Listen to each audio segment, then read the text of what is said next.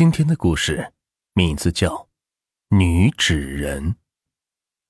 人们都说，小孩子还没有到十五岁的时候，天灵盖是没有关的，也就是说，我们人的第三只眼睛没有完全的合上。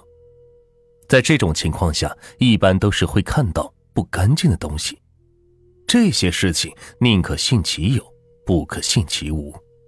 毕竟现在很多的事情都是用科学无法解释的。刘丫在小的时候就曾经遇到过，那个时候她好像是已经满了十六岁了，再过两年就差不多成年了。那个时候她记得是五月的天，天气是十分的炎热。当天放学后，她便跟着神色不大对的妈妈到了外婆家去了。原来是外婆去世了。想起小的时候，外婆十分疼爱自己，想到这里，刘丫不由得是鼻头一酸，特别心疼外婆。爸爸已经是先到了外婆家，看到刘丫跟自己的老婆到了，赶忙上前迎了上去，脸色凝重，一看就知道是发生了什么事情。在一问之下，果不其然，在半个小时之前，放刘丫的外婆的遗体四脚架。突然是断了一个脚，遗体从摆放的架子上是摔了下来，头也是磕到了地上。现在人正在里边商量着怎么处理呢。随后，刘丫的妈妈跟爸爸就一起走到灵堂后面摆放外婆的遗体位置。刘丫一看是没自己的什么事，就走到一旁是坐了起来。虽然自己对人去世这件事情并不懂。但是看爸爸妈妈刚才的神情，看来事情并没有很容易能处理掉。灵堂四周围看上去是十分的阴森，外婆的遗照看上去很安详，前面则放着一束束康乃馨。外婆生前最喜欢的话就是康乃馨了，所以在她死后，家人照着她的生前喜好，给她准备了这么一个东西。照片的左右边是一个字联。整个灵堂除了白色就是黑色，刘丫外婆的照片是一个经典的黑白照，有点是类似于电影里边的那种画面。不过跟电影里有所不同的是，我们的家属都是坐在一个四方红桌子前，等待着前来的客人，然后再通知到时候出殡的日期，而电影里的家属则是跪在地上。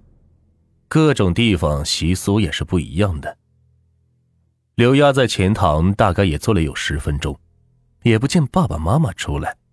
刘丫的年龄虽然到了一个少女阶段，但是性格还是比较大大咧咧的，好多事情都是不是考虑的很周全。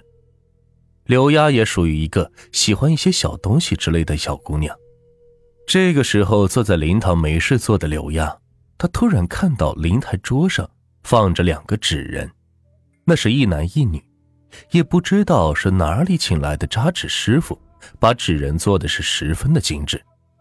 刘丫注意到了女纸人手上捧着的盘子里放着几个金灿灿的纸杯子，看上去是特别的诱人。不知道为什么，刘丫的心里居然浮现出想把那杯子占为己有的心理。这个女纸人身上的衣服是粉红色的，头发以及各个妆容看上去都是活灵活现的。刘丫是挪动着，慢慢的往灵桌前移动，一边注视着灵堂里边其他的人，看看别人会不会注意到自己。不过这个想法显然是多余的，所有人都沉溺在悲伤的痛苦之中，根本没有谁会去注意到她一个小女孩会做出什么事情来。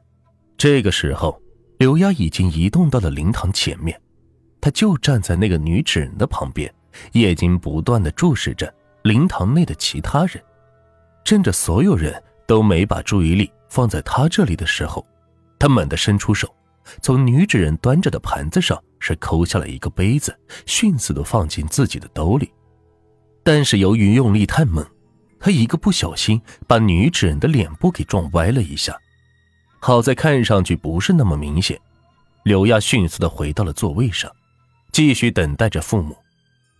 这个时候，他看到父母两个人是红着眼睛从灵堂里边走出来，旁边则还跟着一个法师，看来事情是解决了。以法师的看法来说，刘亚外婆的情况不是太坏。对于他外婆从床上摔下来的这一事来看，法师也是一个好说法，说是落地开花，是个好兆头。不过这额头还是得好好的整理一遍。然后因为第二天早上刘亚的外婆要出殡的原因，所以刘亚一家三口当晚就在某个舅舅家里是住下了，这样也方便第二天不需要来回的跑。舅舅的房子是新房子。他们今年刚搬进去不久，但是客房并不多，所以当天晚上，刘亚跟自己的表妹住在同一间房间，而他爸爸和妈妈就住在他隔壁的房间。当天夜里，刘亚跟表妹是聊了一会儿天后就开始睡觉了，但是刘亚却辗转反侧的睡不着。他转身看向睡在旁边的表妹，听着表妹，他已经开始微微的打起呼噜，刘亚更是心烦。其实刘亚本来是并不认床的，可是不知道为什么，以前他的睡眠都是非常好的，几乎一躺在床上就直接睡了过去。可是他这天晚上却出奇的清醒。与此同时，刘丫听到房间里边突然响起了稀稀疏疏的声音，好像是有人在翻动什么似的。乡下人睡觉都习惯把灯关掉，刘丫也有这样的习惯。毕竟这样入眠对睡眠很好，所以刘丫在睡觉的时候，眼睛是静悄悄的环顾着四周。那个声音从衣柜是慢慢的移动到了他们所在的床头柜。由于对方的位置是站在表妹的床边，所以刘丫根本无法注意到到底是谁进入了房间里。刚开始，刘丫以为是舅妈，因为她的动作也不是很大。动作是十分小，就好像是怕吵醒房内的两个人，每一个动作都是小心翼翼的。但是乡下的人都特别早睡，再加上没有城市车辆的喧嚣，周围的环境是特别安静。但是很快的，刘亚就否定了在房子里找东西的人是舅妈，因为他发现自己居然听不到一丝的脚步声，但是翻东西的声音仍然是持续着。然后对方又慢慢的移动到了刘丫的所在位置。房间里很黑，也很暗，由于窗帘是加了隔布的，根本连一点月光都渗透不进来。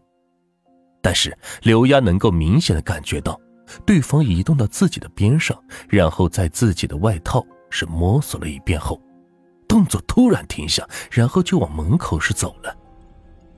就在这时，刘亚突然感觉到颈椎一凉，无比的恐惧化成冷汗从他额头落下，因为他发现对方并没有开门，他居然是从窗户出去的。当天晚上，刘亚是彻夜未眠。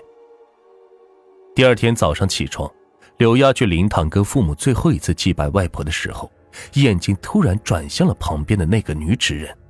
他猛然的发现，昨天被自己抠掉的那一个金灿灿的杯子，居然毫发无损的回到了女主人的托盘里。